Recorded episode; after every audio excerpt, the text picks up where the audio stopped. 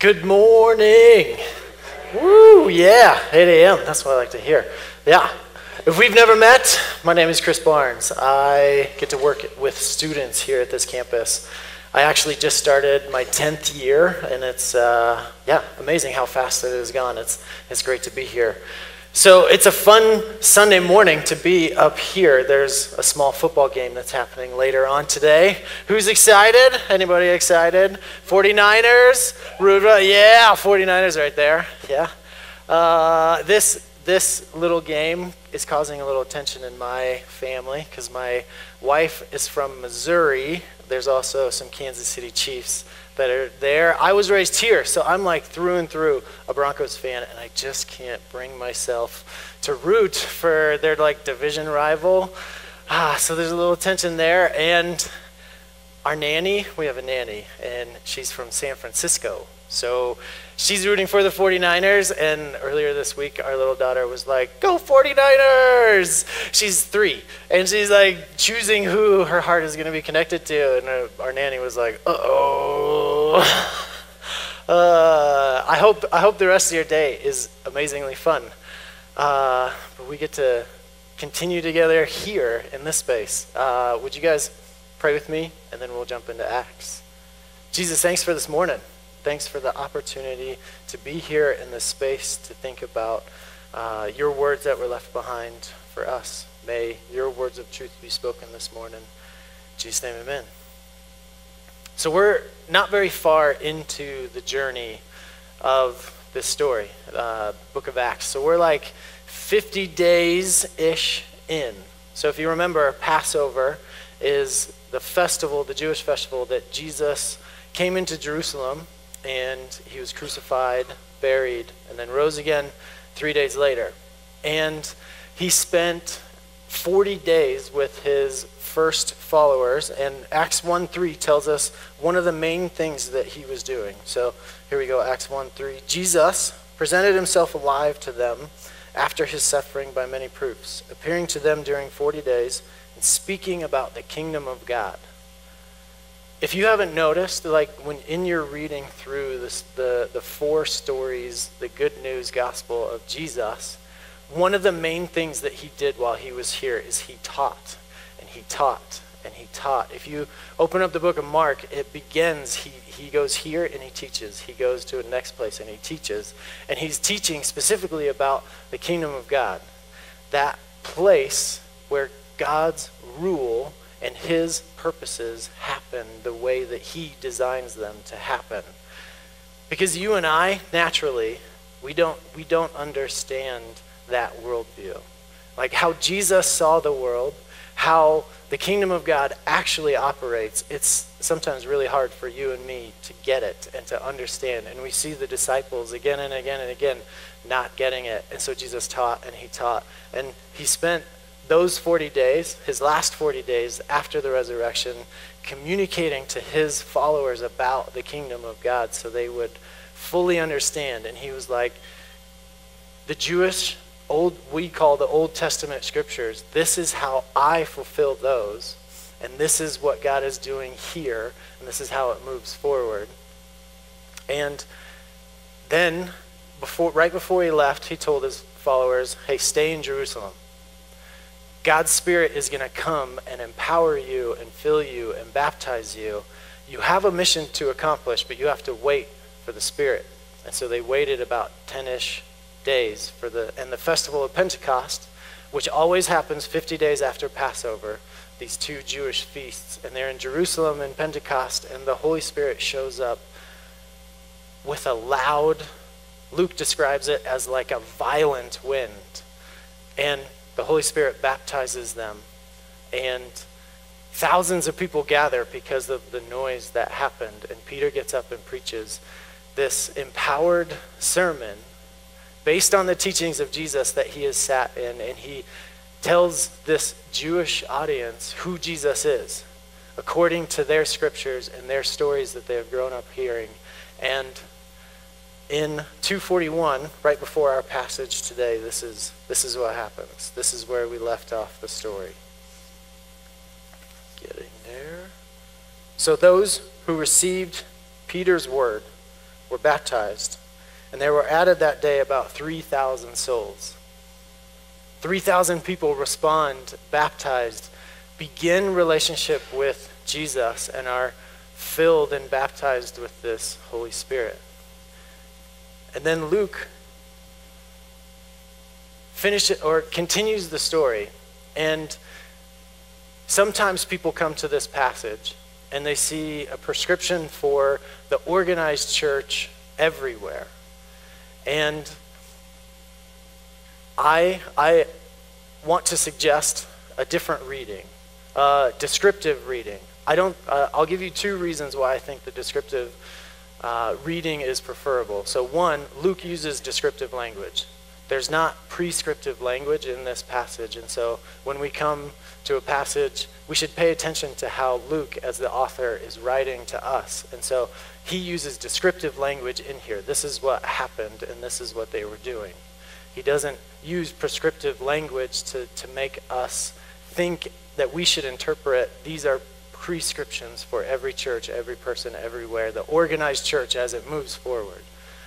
The second, remember that this is not an ethnically diverse movement yet. So we saw how it became culturally diverse, but there were Jews from everywhere who came to Jerusalem, and many of these people still did not think this was going to be an ethnically diverse movement. We sit here today as Christians, followers of Jesus, a part of the most ethnically, racially diverse spiritual movement that has ever happened. But it didn't start that way.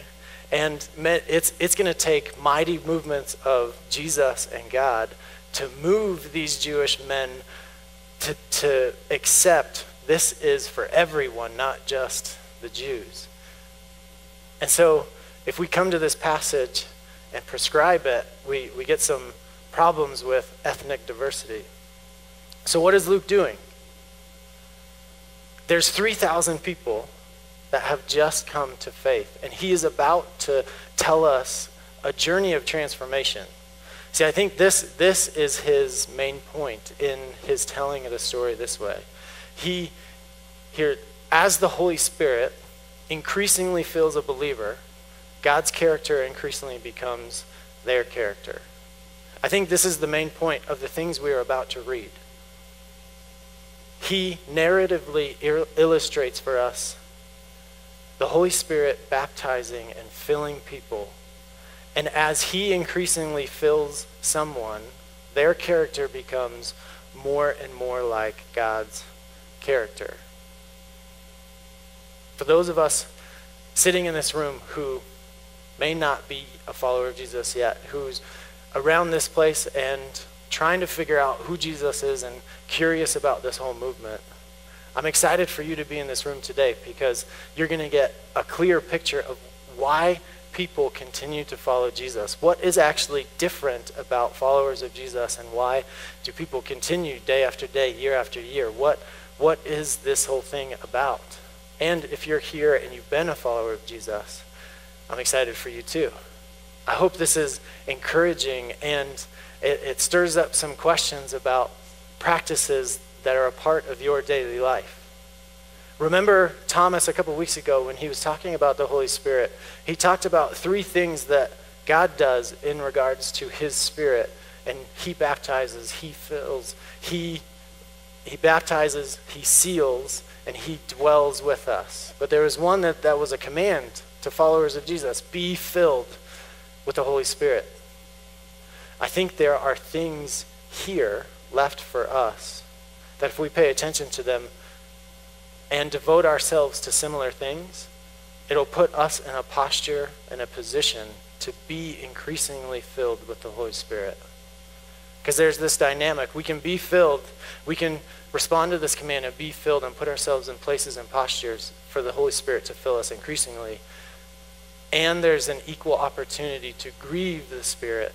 And there are things that He wants to do that we move away from, and we grieve what He wants to do in our life. And so Luke moves on to this passage in 242. And they devoted themselves. So those 3,000 people who just gave their lives to Jesus and came into faith and were baptized and gave their allegiance to following Jesus. They, plus the 120 that were already there, devoted themselves.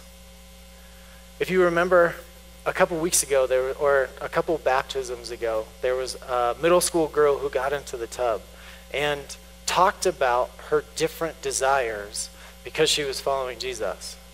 There's, there's something that is consistent that I see working in student ministry and also being around others who have given their life to Jesus. There's a consistent thing of their desires become different. Like she spoke about, she's like, I actually care what Jesus says now. Like, I desire to spend time with Jesus. I desire to know what's in here and to actually do it. Like, I'm experiencing different desires, and out of those different desires, she is devoting herself to different things. These, these new followers of Jesus devoted themselves to the apostles' teaching and the fellowship, to the breaking of bread and the prayers. First, the apostles' teaching. In my, in my study of this passage, I loved how one of the commentators put it. He said this about the apostles' teaching. This is Jesus' teaching through the apostles empowered by the Holy Spirit. We saw last week how the Holy Spirit used the words of Peter and moved through the words of Peter to compel thousands of people to respond and enter into the family of God. And Jesus, he spent years with some of these men. And he just finished by spending 40 more days teaching them. This is, this is Jesus' teaching about the Old Testament Jewish scriptures. This is Jesus' teaching about the kingdom of God. This is Jesus' teaching coming through the, the apostles and now powered by the Holy Spirit. There's, there's a dynamic here that has been here from the beginning this, this is God carrying out his purposes for this world through human beings. The fellowship. They devoted themselves to the fellowship. We're going to see here in a moment in, in the following description of how they started to live together more illustrations of what this fellowship was like. For this part of the conversation, we'll say this We is always better than me. If you read the first pages of this story way back in Genesis, you see that humans were designed not to be isolated in relationship. We suffer and we wither when we're isolated from relationship. And so they devoted themselves to being connected in a relationship with each other. We is always better than me. To the breaking of bread. Remember, the night before Jesus died, Jesus gave his disciples a specific way to remember him, his sacrifice, and the, what was new because of Jesus' work. What difference did Jesus dying and raising from the dead make? And he gave them a practice to remember and, and carry on this ritual of remembering. And we call it communion today. Most of, most of the time, it most likely would have been uh, done at a home with a meal, like a, a big meal, but the central piece was always remembering through communion what Jesus had done. And the prayers. Undoubtedly, this would have been Jewish prayers that they had grown up saying and, and praying to God with. It would have been new Christian prayers as their new faith and new experience would have started to influence and they would have formalized some community prayers. I think also connected into this, there's something different about the way that they were able to talk and communicate with God because of what Jesus just did and because of being baptized with the Spirit. Jesus, at, he was baptized by John the Baptist at the beginning of the ministry when we begin the stories of Jesus in, in this book. He was filled with the Holy Spirit. And one of the ways that we see him talking to his heavenly Father is if the Father is right there with him. Remember, Jesus prayed and talked to his heavenly Father different than the, those Jewish men were used to seeing. And they came to Jesus and they said, Will you teach us how to pray like you pray? Because you play, pray completely different. And he, he taught them how to pray and he showed them how to pray. Remember when he had more than 12 followers, and there was a time where he needed to choose 12 of them. And he went away and he prayed, and he came back with 12 specific names of the men who were going to become his 12 disciples. And the night before he died, he prayed to his father and talked to his father like his father cared, like his father was with him, and he pleaded for there to be another way because he didn't want to do it. He didn't want to go through with it. Oh, he was willing he was willing to submit to the mission and the purposes of God. But in that moment, he didn't want to do it, and he pleaded and he talked with his heavenly Father as if he was right there. I think contained in these prayers is this new access that they had to the presence of God because of what Jesus did and the presence of the Holy Spirit in their lives. There's these four things that they devoted themselves to. And I think these four things are left for us to think about and ponder because these are they position us to be increasingly filled with the Holy Spirit. If we devote ourselves to similar things, the Holy Spirit will be able to work in our lives like He wanted to work in their lives and complete the transformation in you that He wants to do in me, that He wanted to do in these earliest followers. And Luke continues, and awe came upon every soul. Believers and non believers People who had given their allegiance to Jesus and people who hadn't yet given their allegiance to Jesus were in awe at what God was doing. I can remember the first time that I was in awe and amazed at what God was doing in my life. I became a follower of Jesus when I was 21. My best friend and teammate got me to go to this concert reluctantly, and it was like this Baptist conference con- concert type of a thing. And it was at that night that I heard God's voice for the first time and experienced his presence in a real and tangible way and felt like he was actually communicating with me. And I left that night feeling Jesus compel me to follow him, and I left deciding to be a follower of Jesus. And I started to experience different desires. And so I started going to uh, the college ministry on campus. Then I found a church in a, in a town nearby, and through that church got connected into Fellowship of Christian Athletes, and I had this community of athletes who are also following Jesus.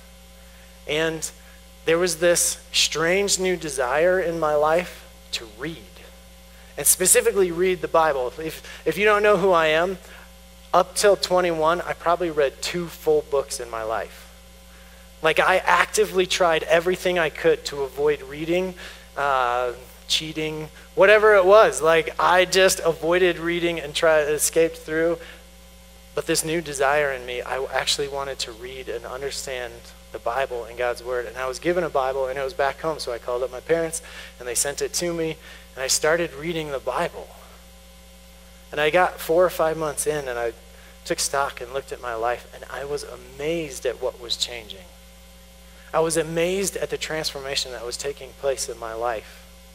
Because I was looking for change, but change wasn't coming. And I started to devote myself to some different things after becoming a follower of Jesus. And my life was radically different. My interaction with sexuality was transforming. My use of words that were coming out of my mouth was transforming the relationships that I had with other people were transforming, and I was in awe.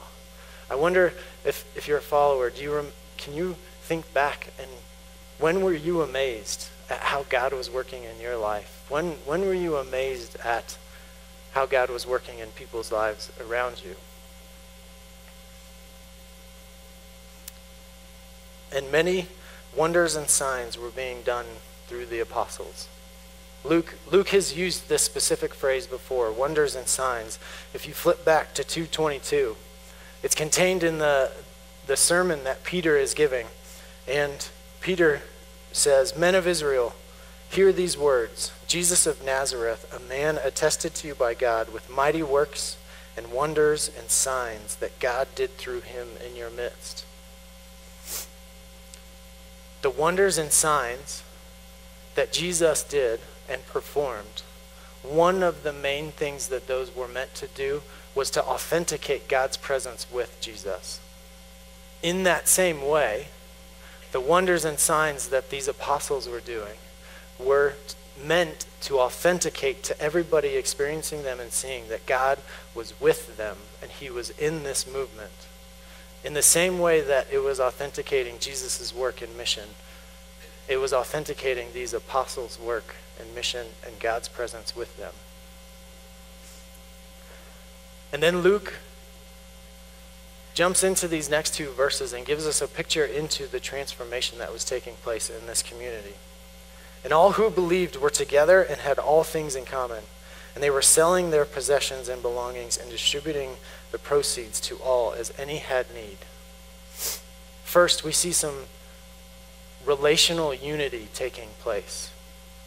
If you remember, uh, while Jesus was alive, he talked to his um, disciples in John 13. John 13 says this A new commandment I give to you, that you love one another. Just, to, just as I have loved you, you also are to love one another. By this, all people will know that you are my disciples if you love one another. When someone comes into relationships and puts their faith in Jesus, there is something fundamentally different about the way they experience the world. We are influenced and changed by the relationships that we connect ourselves into, human and otherwise. Like you can think about the friendships that you've connected yourself into that have changed the way you think and behave and those things. It's the same with relationship with God.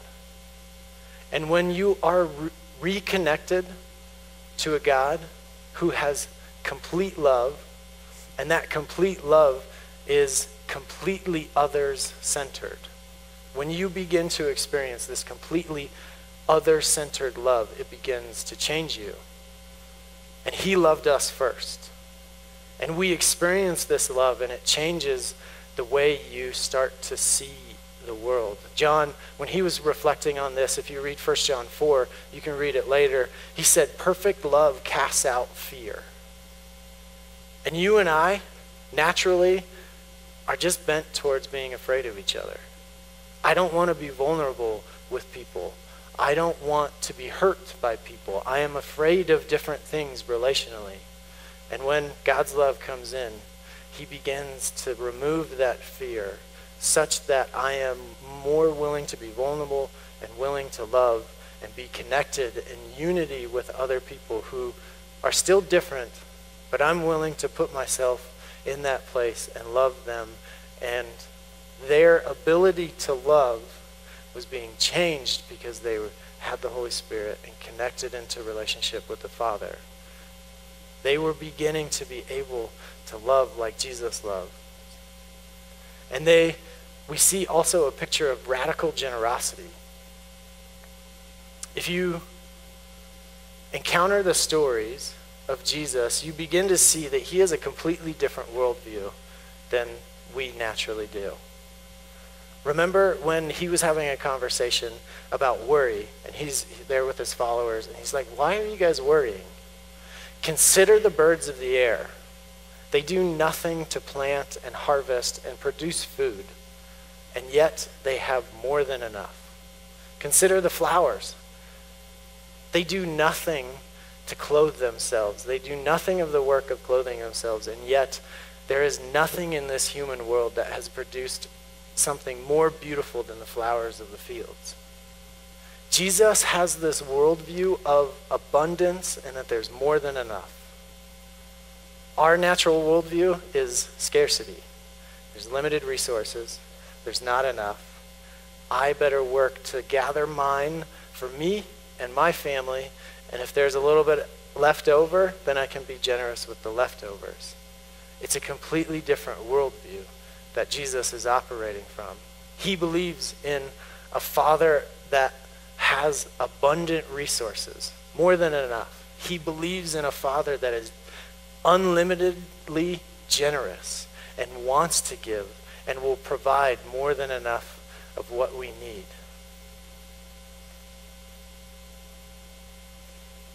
And when these early followers give their allegiance to Jesus, connect themselves into relationship with Him, are increasingly filled with the Holy Spirit, God's generosity begins to become their generosity.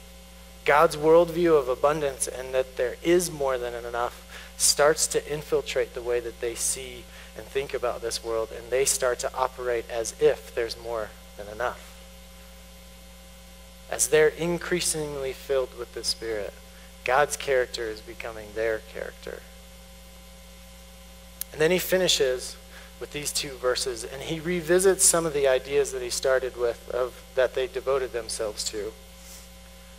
And day by day, attending the temple together and breaking bread in their homes, they received their food with glad and generous hearts, praising God and having, favor with all the people. They have this daily rhythm that they're devoting themselves to. They have a corporate gathering where they're sitting under the apostles' teaching, where they're allowing Jesus' truth to become their truth. And they're doing it in, a, um, in the Jewish temple. Remember, in their minds, they're not starting a movement that's going to break off from the Jewish faith. They see themselves as a fulfillment of the Old Testament Jewish scriptures, and they still think this is going to carry forward their Jewish religion into what God has next for them and through them. And so they're gathering in the Jewish worship places. And then there are way too many of them to have a meal together there. And so they break off into their homes and they have meals together with the central piece being remembering what Jesus did. We should remember that this is not a movement that Jesus started of the elite, the powerful, the people who sat in seats of power and organized things. This is not a movement of the apostles who were special and chosen. This is a movement of every individual follower of Jesus who is being transformed, and God wants to carry out his purposes through every single believer.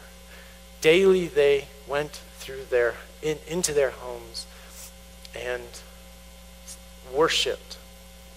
Part of that worship was praising God. Their conversations with God are started to become different, and they're giving credit to God for what He is doing and he, His generosity and what He is doing. Their, their minds are bent towards gratefulness and thankfulness, and their hearts are being filled with something completely different than what it's naturally filled with. Remember in Genesis 3, all the way back at the beginning, the picture of what fills the hearts of humans when they're disconnected from relationship with God is fear, blame, guilt, and shame. If you read, read the, the story again of Adam and Eve when they become disconnected and their hearts are separated, their hearts become filled with fear and shame and guilt and blame. And here, direct language, their hearts are filled with love, generosity, gladness, praising God. Something fundamentally is different about what is filling their hearts and filling their lives because of what they've done and connected their lives to Jesus. And he finishes, and the Lord added to their number day by day those who were being saved. If you didn't know, the authors who wrote these use repeated words and phrases very intentionally. If you have a, con- a closely connected word or phrase that's repeated, pay attention because the author is trying to do something very intentional. And there's a daily rhythm. So circle, underline 46. There's day by day. Down here in 47, day by day. So there's a daily rhythm that they're devoting themselves to, connected to the daily rhythm of God adding to his family. Luke is trying to help us see God has always been about and wants to continue being about carrying out his purposes for this earth through humans. If you remember the beginning of the story, back in Genesis, he, the, the beginning of the story starts like this God created humans in his image and likeness. Then, then God said, Let us make man in our image, after our likeness, and let them have dominion over the fish of the sea, over the birds of the heavens, over the livestock, and over all the earth, and over every creeping thing that creeps on the earth. So God created man in his own image. In the image of God, he created them. And God blessed them and said to them, Be fruitful and multiply, and fill the earth and subdue it. Have dominion over the fish of the sea, over the birds of the air, over the heavens, over every living thing he created humans in his image for the purpose of ruling over the place that he just created. Humans were meant to be his representatives. They were meant to rule as he would rule and take the good that he had just created everywhere on the earth. They were meant to expand and multiply with the intent of taking that good ordered garden everywhere on the earth and they forfeited that. God wanted to carry out his purposes through those first humans. And then they forfeited it. And we see when Jesus came back and talked about the kingdom of God and established the kingdom of God, he used language just like the beginning. And Jesus came and said to them, All authority in heaven and on earth has been given to me. Go therefore and make disciples of all nations baptizing them in the name of the Father, Son, Holy Spirit, teaching them to observe all that I have commanded you. And I, behold, I am with you to the end of the age. He had just established the kingdom, and he had brought the kingdom here. And he says, I want you who have the kingdom to take that kingdom and spread everywhere. This is not to be contained to a specific place. I, God has some good purposes for the entire earth.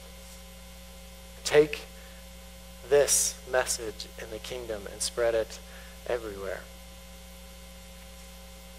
So if you're in this room and you're not a follower of Jesus, maybe you're having an experience like I did when I was 21 and hearing God's voice and hearing his compelling you to become a follower of Jesus. If, that's you, I encourage you take that step. Leave deciding to be a follower of Jesus and let us know. Take a card that's right there in front of you and let us know that you're taking these steps. We'd love to be there with you. If you are a follower of Jesus, I want to finish with four questions through the lens of positioning ourselves to be increasingly filled with the Holy Spirit. Here's the first question Do you have a regular rhythm of being taught by Jesus? Do you have a regular rhythm where His truth and His teaching is allowed to transform you? Second question Do you have a group of followers of Jesus who know you and, are, and you have the chance to know? We is always better than me. Third question. Does the practice of remembering Jesus by taking communion mean anything to you? Has it just become a ritual that you just do once a month here in this room? Or is it a time where you actually get to remember what is different about life because of Jesus' work and sacrifice and inaugurating our ability to talk to the Father because we have the Spirit? And the fourth question do you have unhurried time in your week where you communicate with God? Because you and I get to communicate with God like Jesus did because of his work and because of the Spirit's presence and with us. We get to talk to our Heavenly Father as if he is right here with us. We're going to continue worshiping this morning and have a chance to take communion. And if you're helping with communion, go ahead and come forward. And I'm going to pray and we'll move into that space. Jesus, thank you for the opportunity to be here this morning. May words of truth that were spoken stick with us and resonate with us, and may we experience you again during this time of communion. In Jesus' name, amen.